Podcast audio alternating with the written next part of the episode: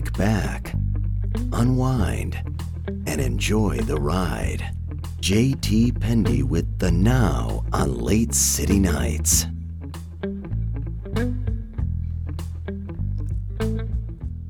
Katie Chonacas, thank you for joining us. Did I say that right? Yes, indeed. Thank you so much for having me. I appreciate you. How you doing today?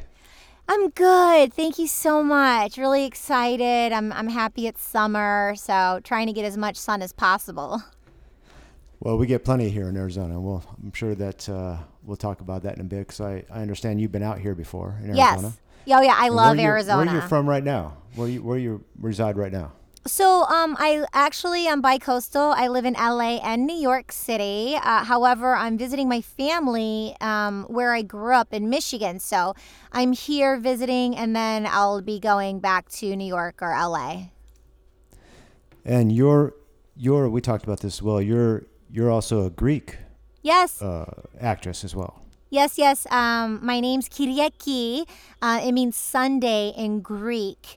Also, it means God's day. Um, saint Kyriaki, she's a saint, uh, was a martyr, and I'm named after my yaya, who's my best friend, who's 91. Uh, her birthday's coming up, and uh, that's one of the people um, I'm visiting here while in Michigan. And um, yeah, so I have my Greek heritage. I love being Greek. I love food. I love culture. It just it gave me a real huge gift in life of dynamics of other people's heritage and culture and understanding the respect. And although I don't understand um, the language, I can hear the tones in which people speak, and I can be in a situation where I don't know people or don't know what they're saying, but I, I can sit there and, and, and embrace and enjoy and admire the respect of different cultures. Now, for people that don't know, you're an actress. And I am. Among other things, among among many things actually, and uh, some of the more well-known shows that you've done, I was going through, and uh, you've done CSI New York. Um, you've done It's Always Sunny in Philadelphia, huge show. Uh, Cold Case, I believe that's Cold Case Files or something like that, where Uh-huh. they kind of go over something that used to happen before and they're trying to solve it. Uh, one of my favorites was CSI Crime Scene Investigators. Um, that was the original one, right? It was, yeah, Vegas. Okay, yeah. And uh, Law and Order, of course, everybody knows Law and Order. Um, one of my favorites, which I, I probably won't admit to liking this movie, but Private Valentine, Blonde and Dangerous. Oh, I love you. Simpson. Oh, yeah, I'm so. it was number one in Germany. People give her so much trouble, but yeah. Oh my God, she was number one in Germany, and she's such a sweetheart. And oh, that was such a film to work on. Thank you for acknowledging and recognizing that piece. Yeah. And what what uh, part did you play? I played her. I played a makeup artist. I played her best friend. So, um, yeah, it was. It was. I was like, you know, when you're, you know, this and that, you have your entourage that goes around with you. So I was able to um, play that in the film. It was. It was really, really fun. Like girly bonding experience. So, Right. um, she was very open and sweet and vulnerable. And she's like, oh yeah, actually, um, you know, my makeup artist would be doing this, or my makeup artist would be doing that. So um, she was. I think she actually got me a couple more scenes in the film because of how open she was. She's like, oh, my best friend would be doing this. uh, You know, yeah.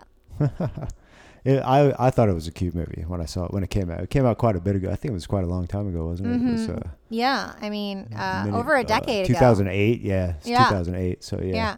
So you it says so you were Amber, her best friend, right? Mm-hmm. Mm-hmm. Funny. And so you also produced uh, something called uh, hashtag selfie. I did, and uh, it was such an honor as a female filmmaker. I was um, official selection and winner at the La Femme Film Festival um, as a um, female director, and I also produced it. And uh, we were uh, official official selection at the Idyllwild Film Festival as well for um, hashtag selfie, and uh, it was really fun because we went to Coachella. Like the whole thing was doing it with the pool, and we had a location in Malibu, and then it fell through. And I'm like, yo, I am not going to Coachella to like shoot this sh- um, this project so we could be at a pool in Malibu, and it fell through. I'm like, uh, let's go to Coachella, and we just switched up the script, and it's like girls' weekend, no boys allowed, no parents. Let's go to Coachella, and so we did a short film called um, hashtag Selfie, and then um, you know, with the b- big boom of the craze of selfie and then the pandemic, um, there being no Chella. If you didn't go to Coachella, it'd be like hashtag no Chella. Um, I decided to break it up into a six part web series and we re released it during the pandemic, uh, three weeks prior to Coachella, during Coachella, and then like a week or two after Coachella to kind of embrace the harmony and spirit of Coachella. Although it was a short film, uh, we made it into a six part series. So that was really fun to be a creative and be able to like repurpose the content and rebrand the content, you know? What what what is uh, what is hashtag selfie about exactly? Like, what's Uh, the hashtag selfie is the era of uh, you know selfie and like doing selfies and like love and culture and fun. And you know it was a really fun character because it's two girls who are like you know from beverly hills the ultimate illusion of like wealthy wealthy wealthy. Like oh my god poor me. Like my boyfriend's this rock star from ireland with this accent played by nikki scorpio. And he he's a Right. voiceover actor as well. He's with vox. We're both with vox. And he's a great voiceover actor. He's actually uh, my producing partner in the sophisticated psychos our co-collective brand. And he he does accents so well that he, we named him decky declan and um, he spoke with an irish accent and it was his first time on tv or um, in a as a SAG-AFTRA, sag after project. So it was really Right. awesome for him to be a part of that project. Yeah. And we and we did girls weekend to coachella and no boys allowed. And then like we're out like partying, having fun. Um, the the lead girl, my friend Danny, sh- uh, played by Jen Shaptai, um, she always has insecurities because she's not a stick fi- figure like Signy and a stick figure like some girls. Right. She's more of full body, and so we really um, focus on the issues of body shaming, being overweight, being insecure as a teen, on you know being ashamed of our emotions and not fully are ex- expressing ourselves. So we we dabble into um, that for her character, and she was really open and vulnerable. I actually went to her uh, initially because she's a writer. I went to her just to read it to proof it, and then she called me, and it's so cool because I've heard stories of like Tom Cruise and certain directors and writers taking meetings with like Jamie Foxx and people at like William Morris and at like the huge agencies, and Right. the the actor will be like, "This is my role," or they'll call up and hunt down. They're like, "This is for me," and I felt like that moment because. I remember when she got the call, I was waiting on feedback, like as like as the writing, like, yo, what do you think about this? But she's like, Katie, I need to play this role. This role is so for me. And I'm like, okay. I'm like, cool. And I'm like, I agree. I didn't have to find someone for the cast. She just like, this is my role. And I believed her. And that's what people do. Like, that's what we need to do. Like, when you know something, just call it, take it, obtain it, take what's yours. Like, don't, you know, you just, you just do. You're just in your instinct, like, oh, if I feel this is mine, like, boom, I'm just going to take it. So, so that was fun. And then through the exploration of being at Coachella, the events, it shows the culture of Coachella for people who've never been or people who've been, and they can vibe out and understand the the moment in time of the culture. Um, lastly. Since it was girls' weekend, we were out partying, and I was like wasted, and I was like, you know, texting back and forth with Decky, with Declan, uh, and uh, and uh, I gave him the address, and the next day he just shows up and he's there, so he like crashes the girls' weekend, and so it's it's you know really comical. Yeah, it was a fun fun dark comedy. It was a fun fun It's- project to work I was gonna on. say it sounds it sounds fun. Sounds like a fun Yeah. something. Yeah. Now I'm I'm also reading here that uh, I was doing a little research earlier. You actually have worked with uh, in one year you worked with 19 legendary A-list stars. Mm-hmm. like Al Pacino, Robert De Niro, obviously Jess, Jessica Simpson, Morgan Freeman, uh, Nicolas Cage. Nick Cage, how was he? Did know- Mila you get to meet him? Jovovich. Uh, Mila Yeah, Mila Jovovich, Jovovich. yeah, Steve Zahn. Uh, oh yeah, I worked with him personally. It was great. It was, you know, awesome. It was really, really epic, and it was a closed set because of the content and the respect for the actors. Only whoever needed to be there was there. There's a really cool story. Um, you know, I was told by Sam Pressman, um, my friend, who I actually met on on set on the project. Um, he was telling me that Cage wanted to shoot the the gun. The whole entire shoot, he wanted to shoot the gun in the film, but Werner Herzog would not allow him to shoot the gun. And so, although my scene is in the beginning of the movie, um, when you have shooting schedules, it was shot at the end. So when everyone's shooting and I come in on the last week of shooting and I'm shooting my scene, he's able to shoot the gun, and I guess it was a really prolific moment for him to be able to shoot the gun. Um, so that was that was pretty cool to be a part of something that he wanted so bad, you know, and then and be able Right. to engage with him and play with him and off of him and what he gave me as an actor and held space for me and honored me and complimented me and all the things like you know we shared in those moments. So I hope I get to work with him again in the near future. It would be an honor, but I'm very grateful for the moments we have so far. What what movie was that? The Bad Lieutenant, Port of Call, New Orleans. Oh, okay, I got you. Mm-hmm. And how about now? How about people like uh, Al Pacino and Robert De Niro? Yeah. Did you did you meet them? Did, or Oh, yeah. Did, uh, Mm, mm, yeah, it was pretty uh, again epic because the scene um, I was in with De Niro and Pacino, they played were they in in the same movie? In the same movie in the same scene and I was told rumors on set that they haven't played together since that popular film called Heat. Heat is Yeah. the film. So they were yeah, I guess whatever um, you know, stories in Hollywood I was too young to know, but I guess since Heat, that was the first time they ever uh, played opposite of each other. I guess they were in the same movies, but they weren't in the same scene. So I was in the same scene with them at the same time.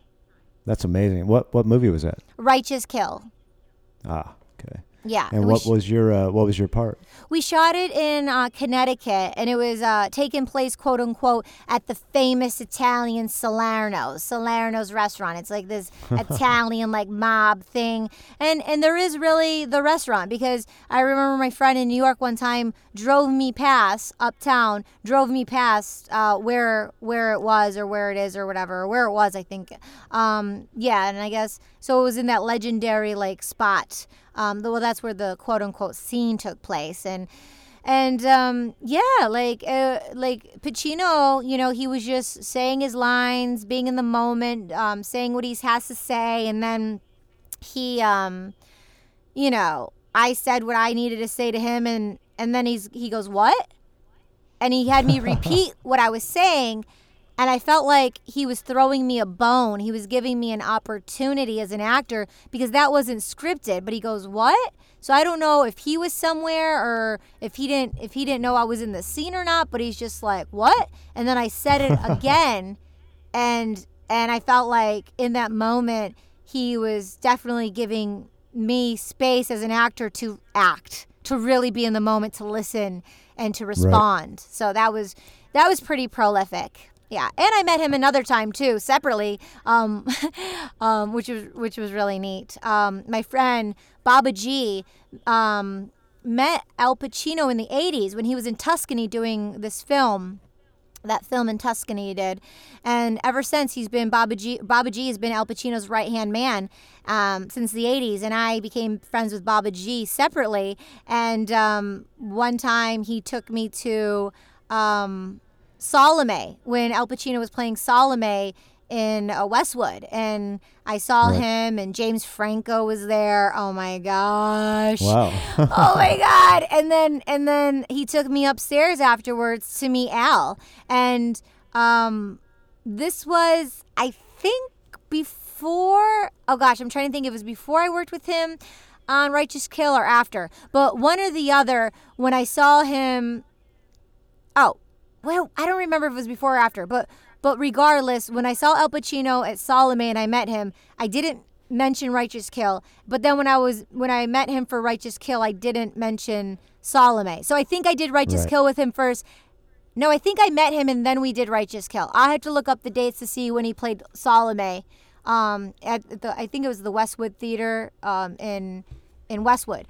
But i'll have to look up look look that up. But one or the other i remember when i was with him i didn't mention oh yeah i've met you before through this. I didn't i didn't say that. So i think maybe i did righteous kill um i think i met him and then did righteous kill. Maybe it was salome then righteous kill. I think that's how it was. I think sorry i'm going off on you here. I think it was okay. i think it was salome and then i did righteous kill. But then i didn't mention that i saw him in salome. I think that could have been it Well, now you're not just. I mean, working with actors, legendary actors like that is amazing to me. I mean, I'm not an actor or anything, but just you know being a watcher of films, um, imagine seeing all these guys that you grew up watching, or all these legendary movies, and then all of a sudden being in a movie with them must be amazing.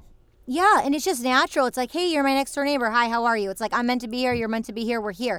So it's not like Right. Like I would get giddy and all like giddy and starstruck, probably like uh, Billie Eilish did with Justin Bieber in her documentary. Oh my God, it's amazing. By the way, I would probably get giddy about Justin, you know, um, like that or.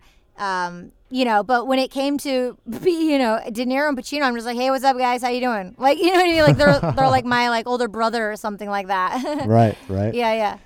Uh-huh. Not only not only are you an actress and obviously a filmmaker with hashtag selfie, but you also produce something called uh, a show called Couples Therapy. And I want to kind of go into that because there's two uh, now three seasons. Three third season isn't out yet. Yes. hmm Um, It's already uh, shot. This is yeah, it's already shot. Just need to release it. So this is your deal, right? You produce this, and and this is your this is your your deal, right? Yeah. Completely? Yeah. Yeah. So a little context for you and the uh, listener. Uh, by the way, thank you so much for tuning in and, and, and hearing, you know, our conversation back and forth. We appreciate absolutely, you yeah. being here. Yeah. Um, so, d- so a little context. Um, so, uh, you know, with, with doing all the films that, you know, some of which we just spoke about, um, going to the union as an actor and listening to all the different actors and producers. Um, there's um, Jonah Hill. He was very impactful when I met him at the union one time, and he was uh, promoting some comedy movie he was in. And then um, this other actor um, who um, sh- she played in Juno. Um, she's so cute. Um, The the the star in Juno, yeah, I think her name's Elle. Is it Uh, Elle? Her name? um, um, Ellen Yes, Page. Ellen Page. Yes. Ellen Page. That's yeah, it. Yes. she was very impactful in the way she spoke, and s- some other actors. But what happened was when I'm going to the union events, like you know, uh, multiple times a week, and and to the Directors Guild and the Writers Guild, and I'm I'm watching these films, and I'm listening to Kathryn Bigelow speak as a female director, and I'm listening to these actors, and they're talking about technology, and they're talking about, hey, you can just pull out your phone and shoot it on a digital thing, like you. And then I'm a person who likes to get in action. I like, a, I'm like, oh, if I have an idea, I'm just gonna go after and do it. So then I produce. So through SAG, I produced Red Egg, the short film, hashtag Selfie, the short film. Then I did a web series called Trigger Flaws. Everything scripted through the union. I gave non um, uh, non um, union actors an opportunity to be in the union. And then what happened was with the with the pandemic. So I shifted to like producing and directing and you know creating these shows and um, employing Right. actors um, and and the whole production. You know like line producers, editors, lighting, everything. So. Um, and I'm like a Lucille, like a modern day Lucille Ball, right? Um, and Right. then, and then what happened was during the pandemic, um, admin, you know, the administrative stuff, the the hoops, the paperwork, the signing in, signing out, all that stuff. And with the pandemic, we couldn't meet up. So at the beginning of the pandemic, I pivoted, and I knew because I called the union. I'm like, how come? Ashton Kutcher is a union actor in all these popular films, but he can have Punk'd. How and and then and then be himself. Right. So they told me there's a loophole, and this is the loophole. The loophole is if you're a union actor, it, you can do quote unquote reality or a show if you're not playing another character's name and it's not scripted. So, from my comedy background, improv, stand up comedy, from my background, and you know, wanting to lighten the load with um, the pandemic and just to act Right. and have an opportunity, I'm like, let's create an improv web series through the pandemic and we did it on zoom my uh, partner nikki scorpio in the sophisticated psychos our music's on sh- the streaming platforms our videos are on youtube and our you know content we've produced but um, so we did Wait, that did couples therapy through Zoom. we did it couples therapy through zoom um, in new york yeah in new york city and and my best friend producing partner and she's a voiceover star too alessandra levy um, she was in la and we did it on zoom and we did like five to like 12 minute episodes and Nikki did all the music, he did all the editing, all the coloring. I produced it, I directed it. We came up with situational comedy, situational things because you know, talking about like, um, you know, manifestation and behavioral patterns and like Dr. Joe Dispenza and our neurological patterns and how we behave and how we're emotionally this and projecting our fear, game, guilt, and blame onto other people. So we get we get into all these like human dynamics and how people could be super crazed being in one space um, during a pandemic, and not only as a solo person but with with couples like going to therapy. So we created Right, we created that series, um, and the thing is because it was an improv series and I play quote unquote Katie, my name, it, it I cut out the fact of needing approval from anyone, needing to go through a loophole, needing to wait because um, SAG, the union Screen Actors Guild, they cut half their staff.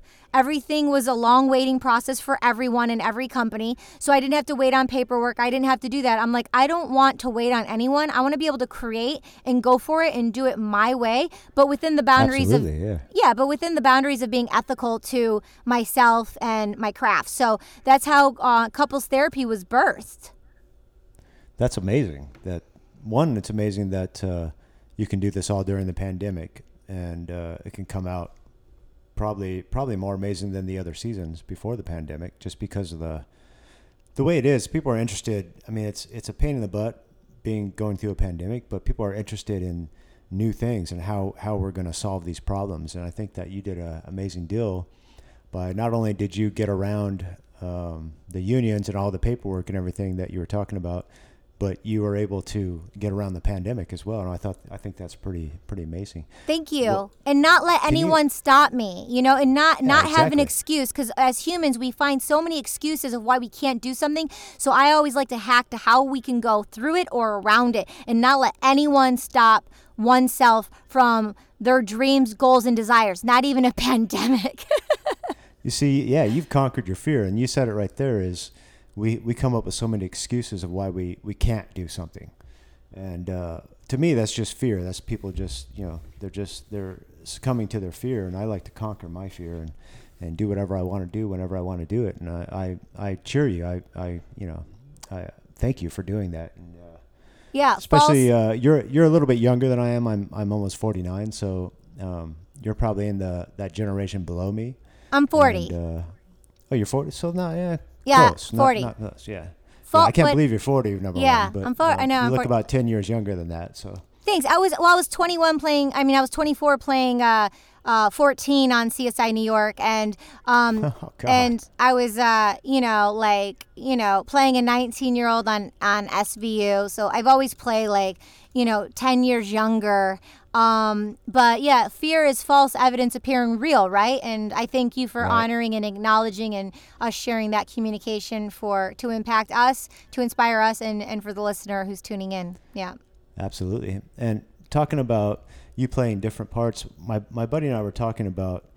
Uh, he was supposed to. Sonny was supposed to be here, but he's also an IT guy, and he has you know he has a daytime job. So um, he he comes on sometimes. We do you know an episode here and there, but we were talking about you, and I was like, what really makes not only does a, an actress has to be you know she has to know how to play the part and or an actor or an actress you know but they also have to have that look and i can look at multiple pictures of you and it looks like if i have four different pictures of you it looks like four different people the same person but four different people and it's it, it's hard to explain but that's really makes a really makes a successful actor or an actress not only if you can act but if you can look the part I think that's a huge deal, and I think that you have that perfect look for the, for being an actress. And not only that, but you do you do a lot of stuff that we're going to go over right now. We're going to go over multiple things. So Well, not I only just you an actor or a filmmaker. Go ahead. Yeah, no, I just want to say thank you so much. I appreciate you. And and come and then uh, another beat, another thought coming from a comical standpoint. I'll literally get new headshots or take photos, and people like literally, they're they're since I was a kid, they're like, "Is that you?" That's you, and I'm like, yeah, that's me. People are like, that's you, and and, and then so that's some responses. Then some people are be like, oh, you're so much prettier in person, or like, oh, you look so much better in person. I'm like, oh, thanks. but Oh, yeah, being thanks, a com- think, yeah. yeah, thanks. But being a chameleon, you know, is is really important. And and um, yeah, so thank you. I appreciate I appreciate those those thoughts. And um, Yeah, thank well, you. Well, not only that, it doesn't just go skin deep. You actually, it's it's the whole it's the whole package because you're also a voice actor and an Yes. author, Mm-hmm. and uh, vo- like with a voice actor, you're. I know you did. Um, do you do some gaming like Minecraft and? I was in Minecraft. Uh, yeah, I played the character yeah. Soup. the The breakdown was uh, Melissa McCarthy. They wanted a Melissa McCarthy type. I was just visiting, uh, you know, the kids in uh, Michigan, um, and they were playing Minecraft, deep in Minecraft, and I was visually seeing what was happening. And then a week later, when I was back in LA, I got the audition for Minecraft, and uh, I just I looked up Melissa McCarthy. I, I looked at her mouth and how she moved her mouth and like the O's and the way she like spoke and stuff. And then I just visualize what I was seeing from the kids playing the game, and then um, you know watch some of her videos, and then I auditioned, and I was very viscerally there. And then that and then it's like you know it's like you're like a true podcaster how we do like no video it's just audio. And and like it's just a vibe a, a back and forth. And it's like you know if someone's in it or not or if it's off. You just you just you're in tuned and you know Yeah, and that's why I like to do them good old fashioned podcasts because no one has to pose or try to look perfect. They can just all of a sudden forget everything around them and just get in their mind and start talking and listening and talking. I I really think with a conversational podcast like mine, because I'm a self appointed genius that excels at nothing but talking. So yeah i read that this is what I have. Yeah, this is this is what I do. So I just talk and I li- mostly I listen. You and But, I are uh, perfect so- for each other because I'm a talking, walking billboard. I love talking. It's my specialty. I love talking. And and to your point, right now my my eyes are closed because I can just close my eyes, not look at a computer computer screen, and really get into the body and and into the stories of of our journey right now. So I'm I'm really excited. And that all goes to conquering fear as well. I mean, because I, you know, I've attempted to podcast in the past, but I didn't like it. I didn't like how I sounded, or I didn't like how this guest did. And one day I just said, you know what, forget all that. I'm just going to do it. And Yeah. boom, everything just everything changed. Everything you know went forward, and so now we're going to do this. So you're also it says Georgia and Nancy Drew's best friend. I I don't read Nancy Drew, so you're going to have to explain that one for me. Oh yeah, she's 12 years old. Uh, um, um, that's her best friend. So Nancy Drew has a best friend, and that's that's who I play. She's more of a like a town boy. Um, and I actually in video games they can hire you for more than one character. So um, I actually play like four or five characters um, in Minecraft story mode too. so I was on. I was Wow. on, same thing with uh, yeah. Um, Oh no, that's uh sorry, Nancy Drew. That was Nancy Drew. But Yeah, same Nancy- thing with yeah. Minecraft. Soup was my main character, but I played some they call like offset characters, some sub characters. Um, Right. But yeah, so in video games they can hire you for like more. When they hire you for one role, it's pretty cool because then it's not always, but it's more than likely they're gonna give you other roles too, which is really cool. And that's the thing is like once a client books you, then they know you and they're like, oh, she was fun to work with. She was easy. We got it in 15 minutes or 45 minutes, depending on the, the material. She was in and out. And then it's like, oh, I loved her voice. And then they think of you for the next one. And then so they bring you back to hire you for more projects. And especially if they're hiring more than like Telltale games, like they, they, eh, they do like, you know, so many other video games. They do like five other video games. So it's like Right, they right. can bring you back for other projects. Now, when you do voice act, do you just go into a studio and they is it just is there a screen up there? You're just reading lines, or do they Mm. show you the actual character, or, or what do they do? How, do- how do they do that? Well, now because of the pandemic, um, even before the pandemic, I've always had a home studio um, um, on both coasts, and now I have a, a studio in Michigan as well. Um, so I have three Right. studios. I have three home studios now. And before pandemic, I always, because of my social anxiety, I prefer just um, doing it from home because by the time you get into a car or get on a train or go into an Uber or Lyft to go to a studio to do an audition, I think you're probably talking about jobs, but just to give you a little context, just to go do right. an audition, I feel like there's so much anxiety and then there's cars and distractions and I'm an empath, so I need to be like breathing still, very central, getting to a center place so I'm calm so I can like be there for my craft and honor my my the choices as, you know, my as an actor. So that's what I personally like to do. However, um, now because of the pandemic, all auditions are at home. Also because of the pandemic, um, every working professional has Source Connect, so it's a software. So we're being directed how like how we are right now. It's just people Right. tune tuned tuned in, dialed on to an audio, and I hear them in my headphones, and then they direct me, and everything's from home. Pre-pandemic, yeah, there would um, be you know uh, you're in a booth, and if you're working with multiple actors, sometimes um, there's like one or like three other actors, and there's all these uh, mics hanging upside down, and and they print them out for you, and it's like on a uh, like on a sheet note stand, and you're you know going over the roles and stuff, and they're directing you through the mic. But that's that's what it was like when you're going into a studio um, you know, a sound quality studio to be directed Right. for a project. Um, that that that was pre-pandemic. Now everyone is uh, recording from home, and it's becoming hybrid, where uh, people are liking that better. Some people miss actually going into the booth or the studio, but more than likely, uh, nine times out, eight times out of town right now, it's just home studios and um, doing Source Connect when booking jobs. Well, I was going to ask you, do you think it's going to go back to the way it was, or is it going to stay, you know, everybody doing things at home? Or some people, like you said, it's kind of like a hybrid now. It's going to be a hybrid, and that's what it is. A lot of people have announced it. Um, I did see a director today. He's like, "Oh, after 15 months, it feels good to be back in the studio." Um, it's probably a massive studio where he can be an engineer in, in one area, and maybe the actor will be in another room. Um, but Right. I I don't think it's gonna 1000% go back to um, what it was because there's no going back. We have evolution in life, and the pandemic Yeah. happened for a reason. Although it was traumatic, um, it was a blessing in a lot of ways too because we were going so fast in technology and the way humans are, and we're trying to like get obtain this um, egoic place or to this illusion. But that's why a lot of the cl- um, businesses collapsed and a lot of the grids have collapsed because homeostasis is a real thing balance the yin and the yang and some things that were built on platforms from you know years ago or centuries ago don't um, you know uh, melt into where we're going with evolution. Maybe it worked then but it's not Right. it- it's not and it hasn't been working now. And a lot of people are really uh, uh, frustrated with certain corporations and businesses and the way things were in customer service and, and how things were. And so a lot of those things came crashing down although like i said it was devastating for a lot of people and a lot of businesses.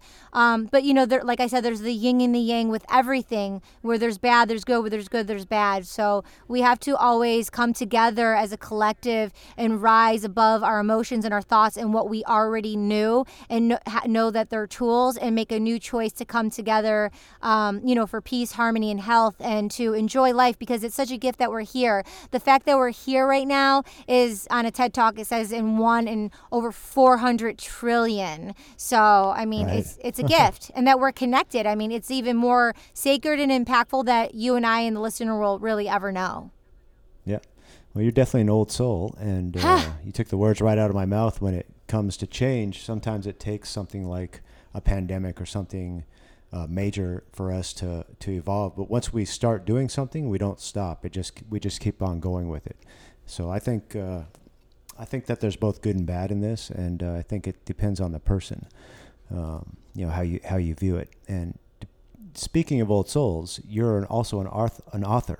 mm-hmm mm-hmm Uh, you've released, uh, you're a published author of a new poetry book titled A Lover's Fairy Tale, correct? mm-hmm, mm-hmm, mm-hmm. yeah and Can you tell me about that? Sure, sure. And I also write for Arianna Huffington. She personally asked me to write for her on the Huffington Post um, Oh, years ago, and then and then she sold it to AOL, and she was like a good mother and stayed um, with the company for like a year while she was getting ready to launch Thrive Global. And Thrive Global has been booming for like you know four or five years now, four or five years now. And she asked me to write for her for on Thrive Global, so I write for her on Thrive. Um, anything that inspires, which is really m- more my forte, because um, you know I can speak about like balance and health and mental health and um, you know anything that strums my heart. But the book, A Lover's Fairy Tale, is beautiful. I uh, traveled around the world, so it's one of the reasons why I have my podcast called She's All Over the Place. Um, I love travel. I'm a seeker and. Um, I uh, went around the world and I traveled to all these different places. And I'm a poet and I love language and words. And and um, I was celibate for seven years while traveling around the world. And I wanted to be in tune with God and nature and experience and fill up my cup fully. Um, like I mentioned, the gift Right. of being here in life. So I wanted to fill up my cup fully, untainted by another soul or another person's thoughts or emotions based on I, how I saw circumstances were for other people, and then being Right. like uh, chronically upset by um, other people people pleasing or what other people wanted for them. I'm like, I want to do what I want to do and and spread my wings and see the world and and appreciate love and not only love in relationship to like a partnership, but love of the waterfall, love of nature, love of food, right. love of culture, love of the land, and I just wanted to experience those things. So I then during the pandemic, I was like, what's one thing that I've always wanted to do that I haven't done? And I'm like, uh, ever since I was 12, I wanted to, you know, um, be a published poet. So I'm like, I'm going to do it. And so I did an interpersonal challenge for myself on 11 11, my birthday. And I said, by the um, spring, on World Poetry Day, March 21st, which is also my parents' anniversary, I'm going to become a published poet. And so I released 11 uh, pieces. I selected 11 pieces. And if you go to a loversfairytale.com and put in your email, I send you an automation complimentary beautiful gift of actual spoken word music videos that I finance and self produce and directed. Um, with uh, a majority of the pieces that are the written pieces in the book that's available on Amazon. So, um, yeah, and then there's. I love how you just. I love how you just go for stuff. You just do it. I think I'm gonna do that. I think I'll just go do that right now. Yes, yes, do it. And when I was a kid, my motto, one of my mottos, um, was just do it. And just do it is um, um, uh, the Nike uh, uh, slogan. And as a cross country right. runner, um, I always wore Nikes. I have a high arch and I'm Greek, so I was biased, but it means victorious people. Nikki to win, victorious people, just do it. So um, that's always kind of been my motto in life. Just go for it, right? If you're going to do it, do it all the way, right? If you fail, Absolutely. Fail, fail hard. And, and and all the successful people, Will Smith, everyone, they talk about like if you want to see a successful person, look at all their fail failures and and how many times they got up and how many times they got better at responding to failure, right? How, just, responding to the failure in a new way every time is an interpersonal challenge for us to evolve and grow. And I mean, that's the gift of life. That's why we're here. One Absolutely. of the reasons I feel you have to have the courage to let all that fear go and just move on with your life and, and keep taking that next step forward and that next step forward. And pretty soon you're a podcast host, you're a musician, you're an author, you're an actor, you're a filmmaker. And uh, I think that uh, you're kicking ass and taking names is what I think. Mm-hmm. Mm-hmm. Yeah, yeah. Quality over quantity. Let's make it happen, right? Absolutely, absolutely. And you have an AKA as well too. What do you you're mean? Called, also known as Kyriaki? Yeah.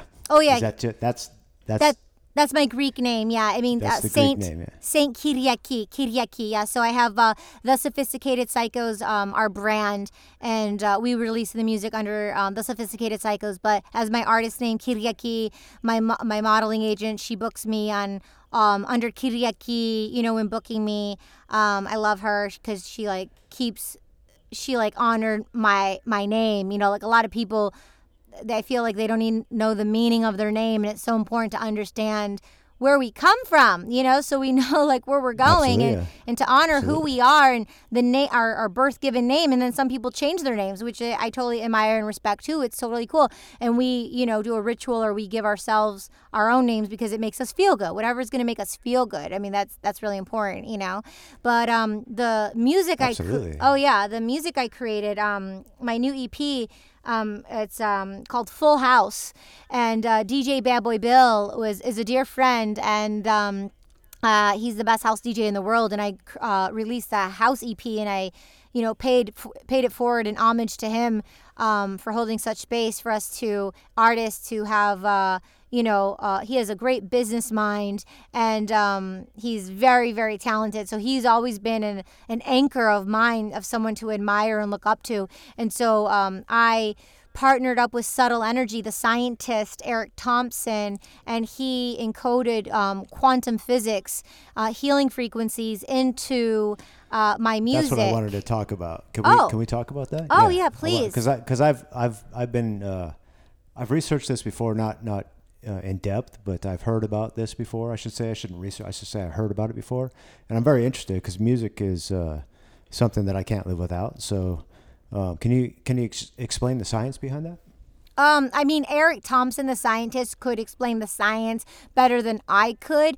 However, um, I'm very much into quantum physics and healing properties and mental health. And so he has his station where he works from.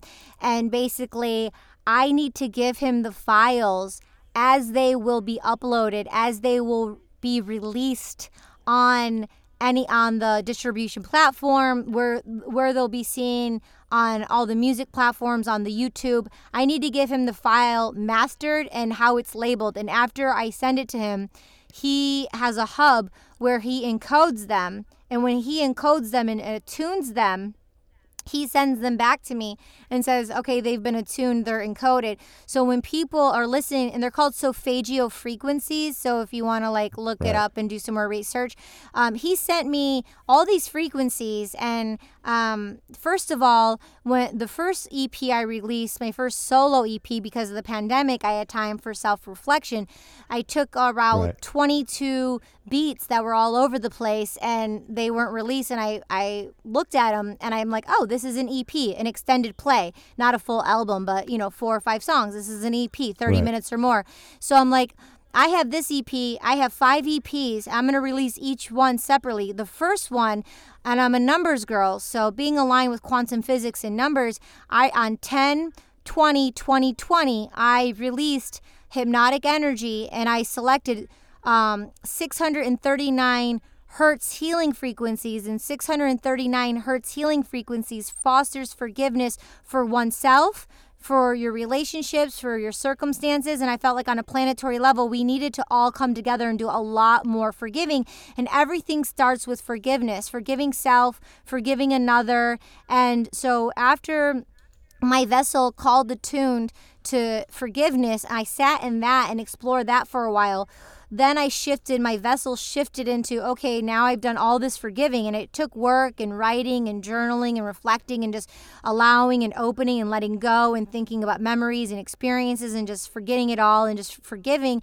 My vessel attuned and went to 396 hertz healing frequencies, which removes guilt and fear. And I felt like my vessel was now was removing guilt and fear from my childhood, removing guilt and fear from my parents, removing f- guilt and fear um, from my business, from my industry. Um, I really, you know, this past weekend when I was watching the Billie Eilish documentary, um, I wanted to announce to everyone in the world, like, I apologize, you know, for being inauthentic and and and you know not only to my craft and my art and maybe to others but first first and foremost i want to apologize to myself for being inauthentic because because i I've been inauthentic towards myself and it made me really sad. And I could see the domino effect of putting on a layer to people please, of putting on a layer to do this or this for someone else, how it made me be on inauthentic to who I was. So so in the process Not only that, but in the environment you're in, yeah. that's probably an, an, ongoing thing for everybody around you. Major, major, major, and yeah. a lot of and a lot, a lot of people are speaking up. Like Katherine Heigl, she did an amazing article in the Washington Post. You know, post Me Too, promoting her TV series on Netflix. But she was, you know, contemplating in the article like what if I s- said all what I said pre Me Too movement, which got her off the show, Grey's Anatomy, when she said, Oh, I don't fe- feel like I deserve this Emmy? She was just being authentic. She was just saying, I just don't feel like I deserve this Emmy, although she got the right. Emmy and then she was off the show. But she's like, What if I would have said all that post Me Too? She she had yeah. a she was very very wise and she's i'm all about women empowerment and um, so i definitely um, relate to her and and other women and men who stand for women and speak up and and just being in that space and and there's this silence there's mental abuse there's silence like every when before weinstein happened i knew right. I already knew all about him. His coworkers and everyone knew. My friend yeah. owns um, uh, two private jet companies. And there's like 3,000 uh, aviation things that, you know, fly in the air as we speak. Right. And there's only 15 that have these two awards that are like the top awards that you can have for like the best awards for aviation. And my friend's company right. has those two awards and they're in the top 15. And Weinstein would always take his private, one of his private jets.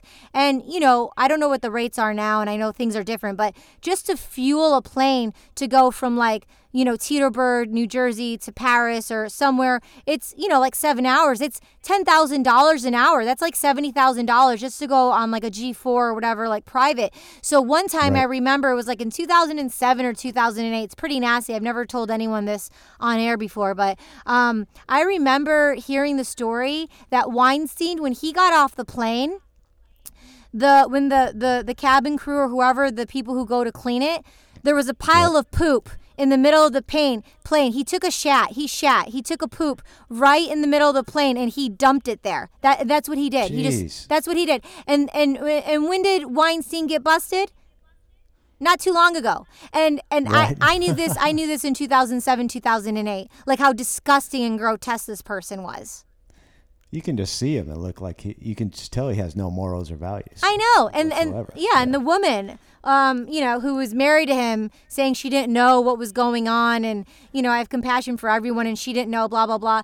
I mean, I've been going to New York Fashion Week since I was a teenager. Yeah, right. I, I would You're see right. her. I would see her and him at the Ivy. You know, it's a place to go in New York City, and she like Marchesa or whatever her brand is, and she would she would do it at the Plaza at the hotel. That's where her New York Fashion Week would be. You know, at the Plaza, and it was it was the creme de la creme, the one percent, as if you know she was Paris Fashion Week or something in New York with her brand and everyone loving her brand and Right. stuff. but I mean, she was with him because of his name. I can't say all the reasons why she was with him, but she had the power, the clout, the name. But then all, and then she was loving all of that. But I don't know how their interpersonal relationship was, but all of a sudden, when he gets exposed and he's going down, then she's gonna get a divorce because her brand can't be associated with any of that. I mean, that's just Right. absolutely disgusting.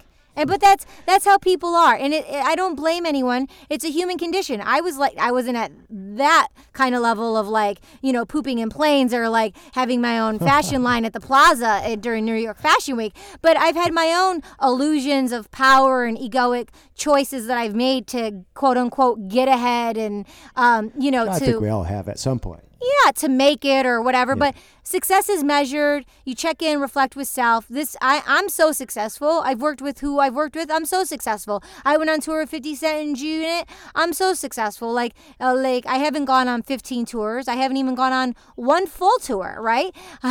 But but i've had these experiences and for me that was enough. And once you get to that oh i popped the cherry or I, you know, ate the cherry or I, I did that thing. For me, it's like, okay, what's next?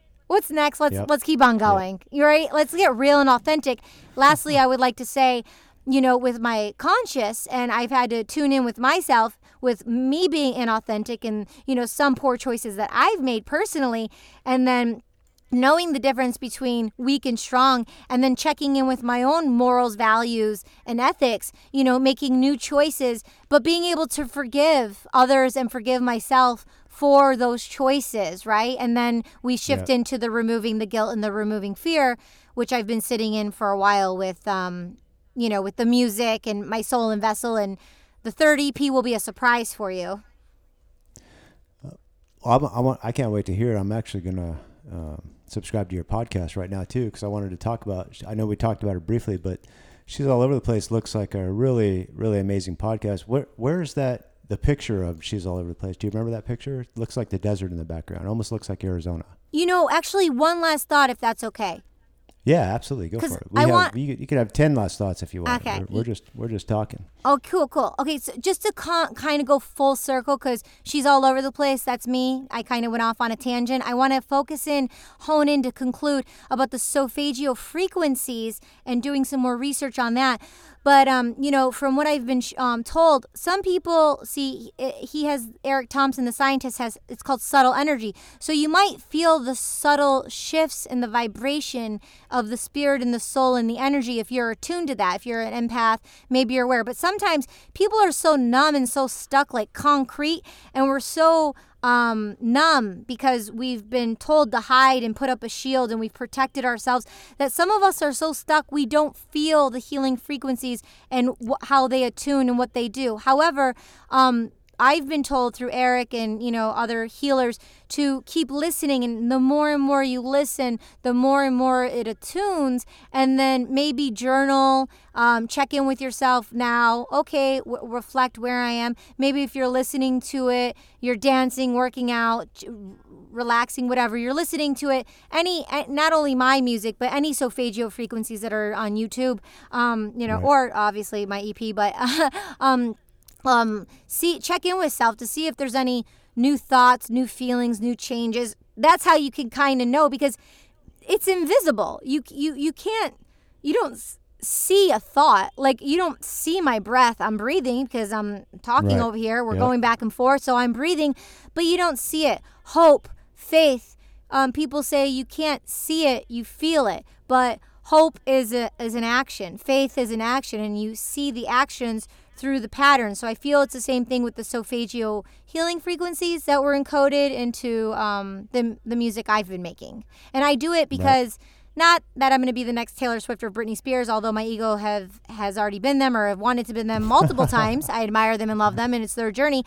But like whoever hears this podcast, it's meant for them. So whoever hears the music, it's attuned and it's meant for them to hear it, and not if it was yesterday or you know 15 years from now. Our souls connect with what we're supposed to hear and be a part of when it's the right moment, right? For us Correct. as individuals. Yeah, absolutely. Yeah. Absolutely. Yeah, so. I believe that 100%. So I think that's, I think like that's my... part of the reason also that you you hear things you know throughout your life maybe you're going through something so for the next few months you you notice certain things and I think that's your mind trying to get you to heal yourself or notice things about yourself or about other people that you need to you need to take care of. What you just said is genius. Solve. What you just said yeah. is genius. We can only heal ourselves. We can create space for other people, but no one can save us or heal us. We can only do it ourselves. Exactly. Absolutely. Mm-hmm. Yeah. Totally. Now, how many? How much? How many uh, songs do you have out? I know that you have some music videos, and I know there's some. Uh, you know, I saw some on SoundCloud. You're kind of all over the place, so you're you're really. I was going to say, I don't think that you could do just one thing. I think that you're too much I think there's too much in you to do just just to be an actor or just to be a musician. Kind of like a Britney Spears or you know or Taylor Swift, they really only do one thing, you know. So, and although they're they're brilliant at it, they're amazing at it. Um, I still I, I, appreciate someone that can actually um, go all over the place, like your you know like the name in your your podcast host um, or your podcast.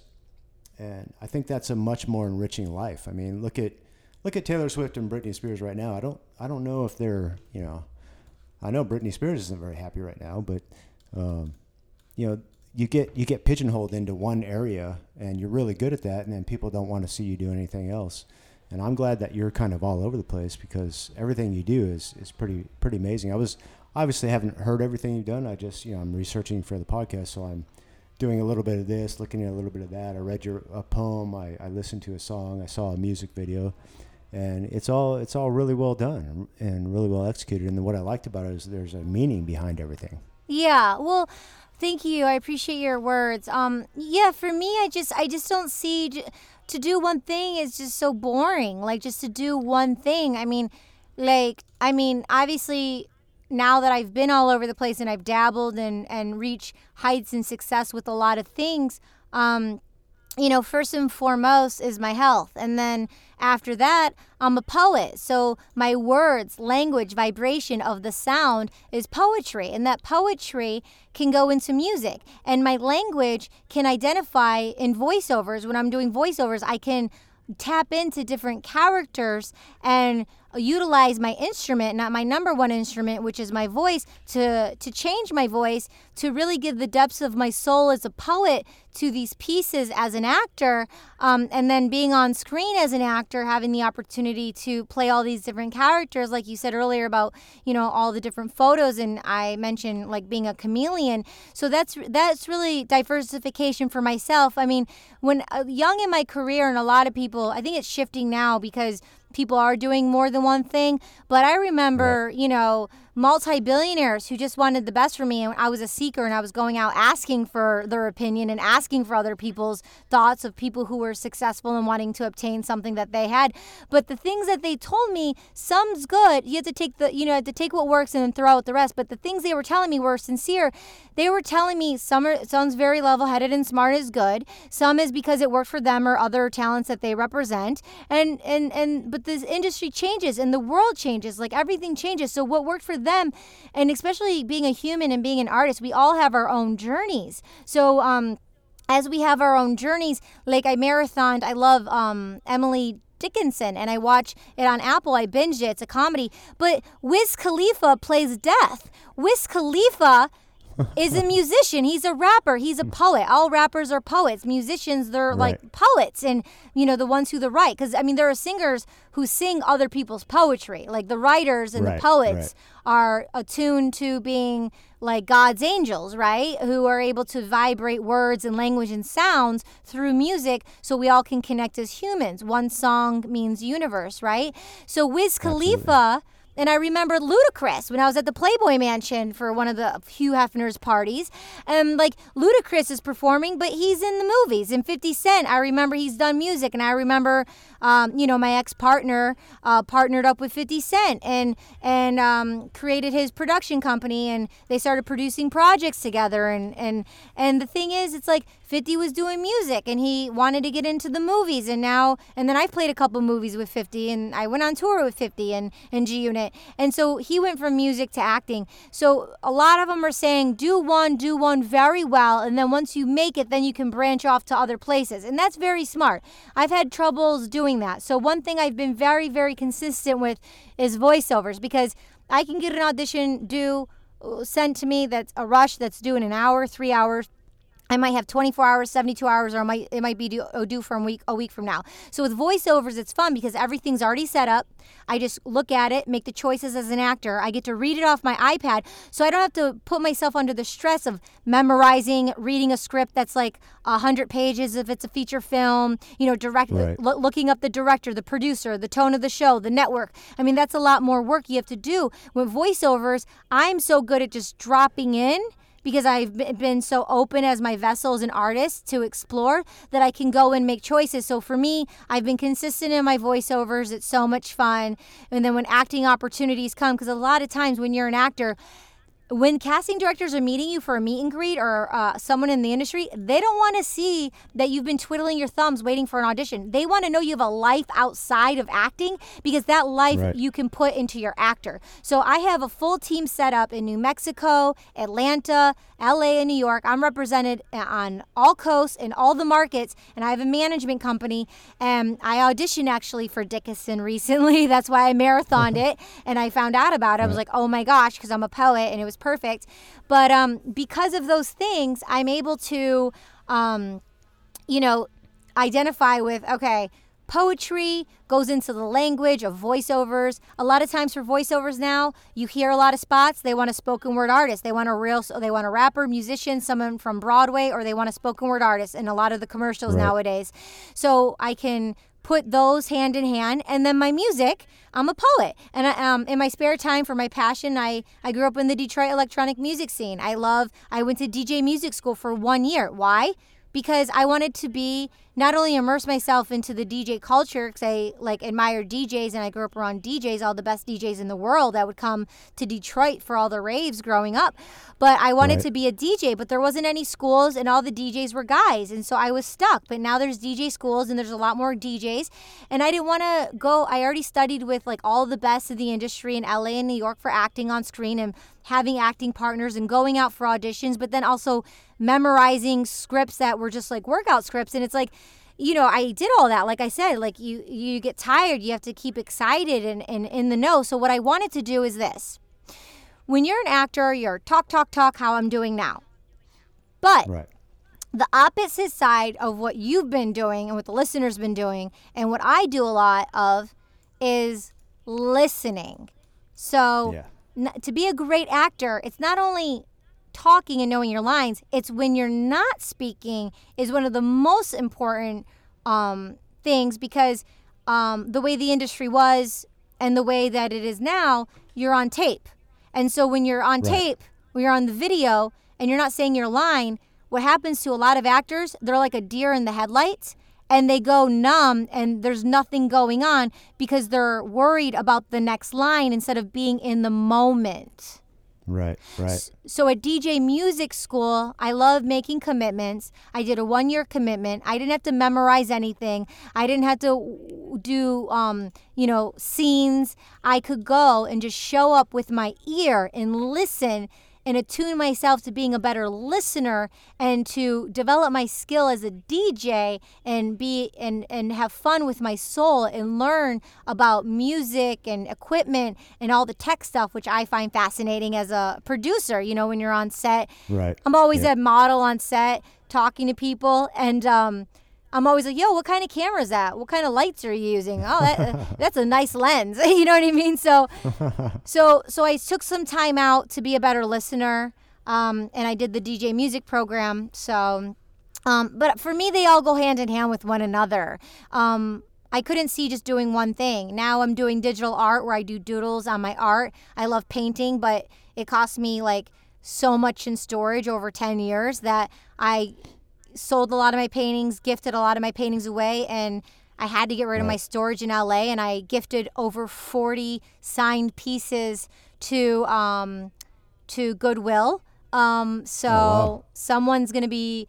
Uh, one guy who was a worker actually, a piece was signed by Jessica Simpson and me. And I told him, I'm like, you wait. I'm like, do not sell that for under $10,000. He's like, oh, I'm not selling it. He's like, it's going above my bed. But yeah, Oh, okay. that's what he said. A little too much, man. A little bit too much. I know, I know, I know. Well, maybe he had a small apartment or something, you know? yeah, yeah, sure. we'll give him the we'll give him the benefit of the doubt on that one. Yeah, I mean, that's where mine my mind went to. Yeah, yeah.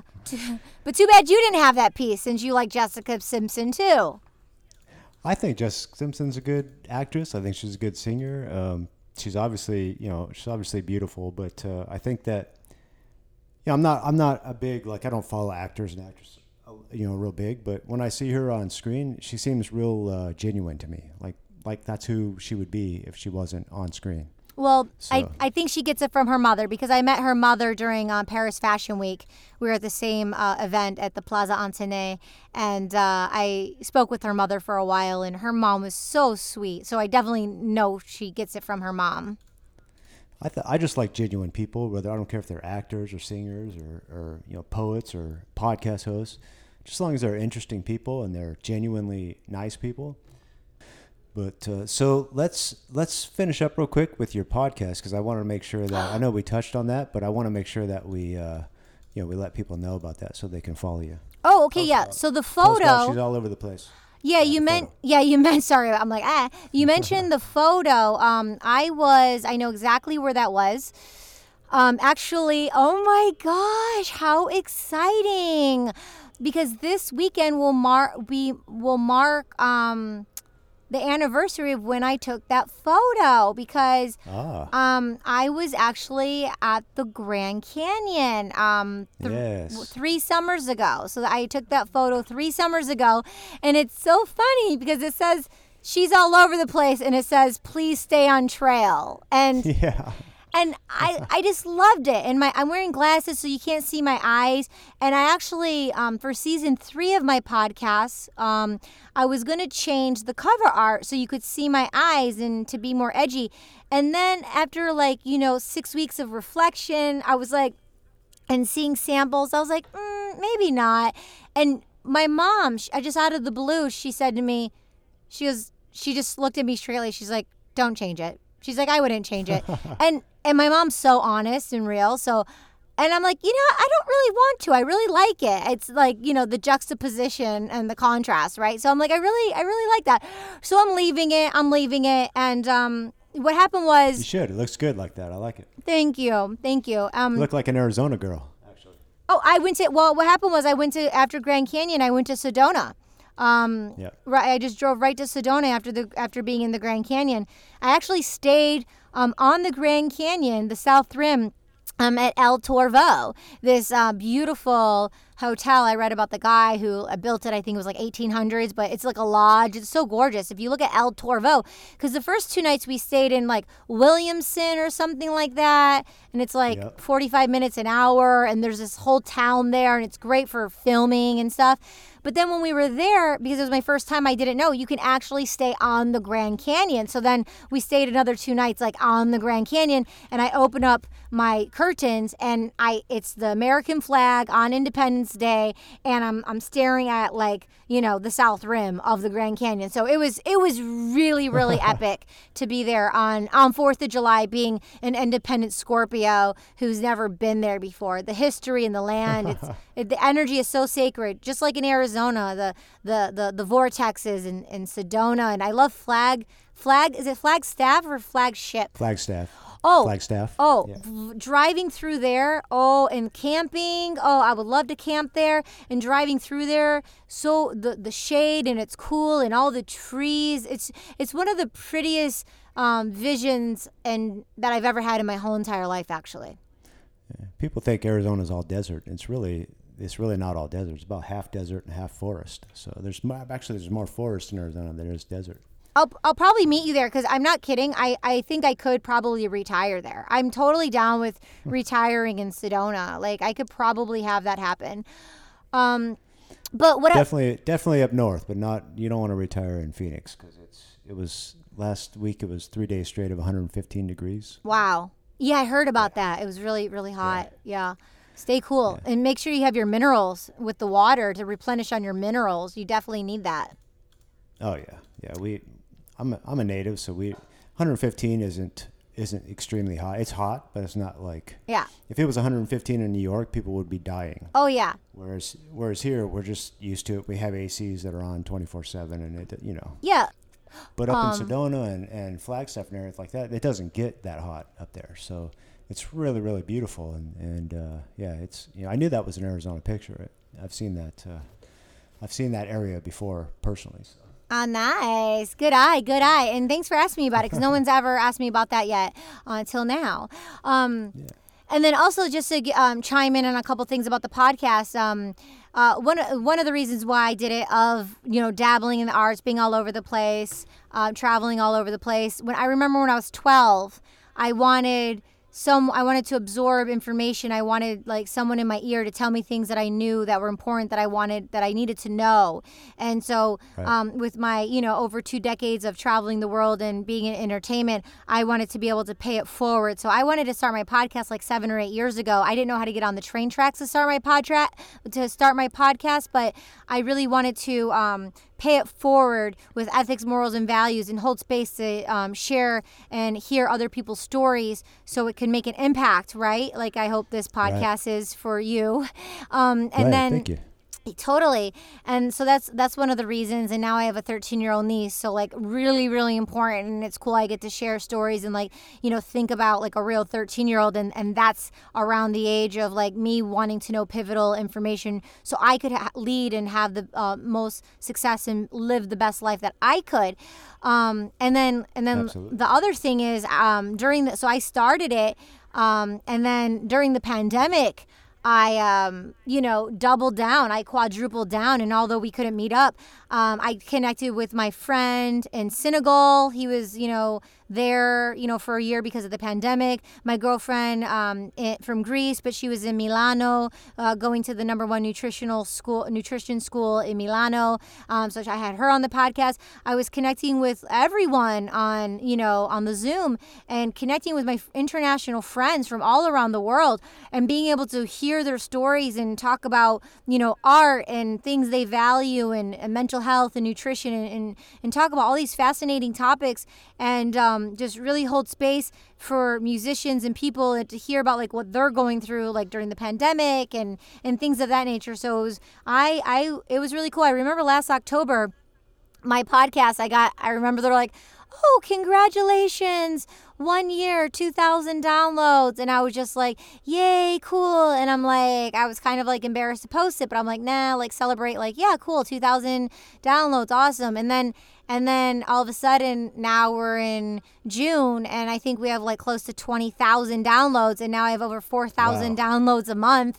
And so I've just been consistent with it. So during the pandemic, um, then I shifted my seasons into one, two, and three. So we're head on in season three right now. We'll take a break. Season four, I'm doing a women empowerment series, and it's I'm just honoring all women and holding space for women based off of my own, you know, experiences with divine femininity, and um, so that's what season four is going to be like. So, so I'm really, I'm really grateful of she's all over the place because it's taken twists and turns of the unknown, but also not only for others on a journey, but a journey within my own soul. Because season three was focused on, um, you know, it started launching World Poetry Month, National Poetry Month, and and then the launch of my book, and then honoring musicians and poets and having them on, and then having the guests like if they there were poets read a piece of poetry, and just incorporating language and poetry through season three. That was kind of like the theme, and then like I I'm like you know about four weeks ago I'm like oh season four, and I had all these women wanting to be on my podcast. So I'm like let's do a whole season of just women. So I'm Absolutely. so so it's going to I feel deep in my own divine femininity with Mother Earth and understanding um, my own soul and and hearing stories, identifying, and then holding space to hear other women's journeys. So uh, that that's really cool. Yeah. I think it's I think it's a learning process too. When Mm-hmm. you the more people you talk to, the more you learn about people. Definitely. So Definitely. I think and and that many downloads, um, man, it's taken off. Keep doing it. That's that's amazing. I hope that we can get to that point someday. Oh, you will. You will. And the, the number one thing is being consistent. Just keep on. I know because I saw on on uh, Spotify you had tons of uh, podcasts. I mean, you did you did a lot of podcasting, so that's uh, that's pretty amazing. Well, we did um um uh, we 22 episodes. See, first the the first one I I didn't have it as season 1. It was just it was just podcast. And then in season 2, I went back and relabeled everything and put it in season so it'd be like a TV show so I could mentally take care of myself, take a break, Right, have the right. viewers know, hey, I'm I'm um, I'm not abandoning you. I'm going to take a break and communicate, hey, I'm going to take a break. Go back and listen to the ones you haven't listened to, catch up on those ones. I'm going to relax. I, I relax and then boom, I and then after I'm relaxed, I'm like, okay, and then I learned to batch to do like 2 to 3 podcasts a day. So then Right. so then like season 3 before the season even started, all the videos were edited, all they were all scheduled, all the podcasts were up there. It's all done. Like my whole all 22 episodes were when season 3 started, they were already recorded. Um Right. yeah, to, to be more organized um, and Yeah, efficient with yeah. my time and, and resting and to be able to celebrate and honor and promote the actual episodes instead instead of like being up to four or five in the morning editing like I was, you know, before. Um, I had those Yeah, I experiences. don't think people realize if it if you do a hour long podcast, it takes two hours to edit it. Oh. minimum. oh, I I've spent so- I spent eight hours editing a podcast before. Yeah. Eight That's- hours. That's just. I don't think people. Yeah, I don't think people get. You know, like. So, uh, props to you. I mean, definitely, you're you're definitely uh, kicking butt. I like that. oh, one podcaster to another. So let's have you on season five. You got it. Let's do it. Yeah. Yeah, I don't think I. I don't think I'd uh, vibe very well on the. You know, all about women and. My voice is a little too deep for that. Yeah. Yeah. Totally. But definitely, yeah, definitely. Anytime you want to have me on, I'd love to be on. Absolutely. Yeah. Yeah. Definitely. We'll coordinate it. So, Katie, tell us, um, tell everybody that's listening uh, where they can find you and your web- websites and uh, you know everything that uh, they can look you up at. Yeah, I would just say uh, chonacas.com, C H O N A C A S, chonacas.com, uh, thesophisticatedpsychos.com. All our social media handle links are on both websites, but I'm on all social media platforms LinkedIn, TikTok, Instagram, all of them. Uh, uh, you can follow, like on the Facebook, uh, Katie Chonacas. So I'm on, all, I'm on all the platforms.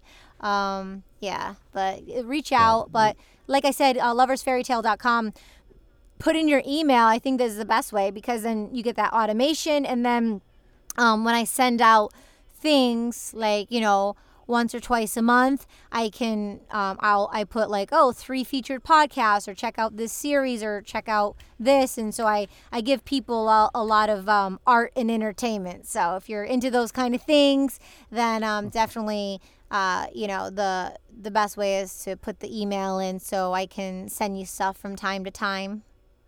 And what's that called? A loversfairytale.com. Uh, you just or on my website, you just put in your email, or you can subscribe from my website, chonacas.com. Well, everybody go uh, subscribe, listen to the podcast, uh, check out everything that she's doing, especially uh, the new things, the couples therapy, uh, anything, the, the new seasons of your podcast, loversfairytale.com. Um, you're doing everything and everybody wishes that they were doing, and uh, I give you props, man. I really appreciate it. And I, I appreciate that you coming on and, and talking to us. Oh, you're so sweet. Thank you so much. I appreciate you. Thank you. Thank you so right. much. Thanks, Katie. Okay, bye, Jason. Bye. What a ride on late city nights.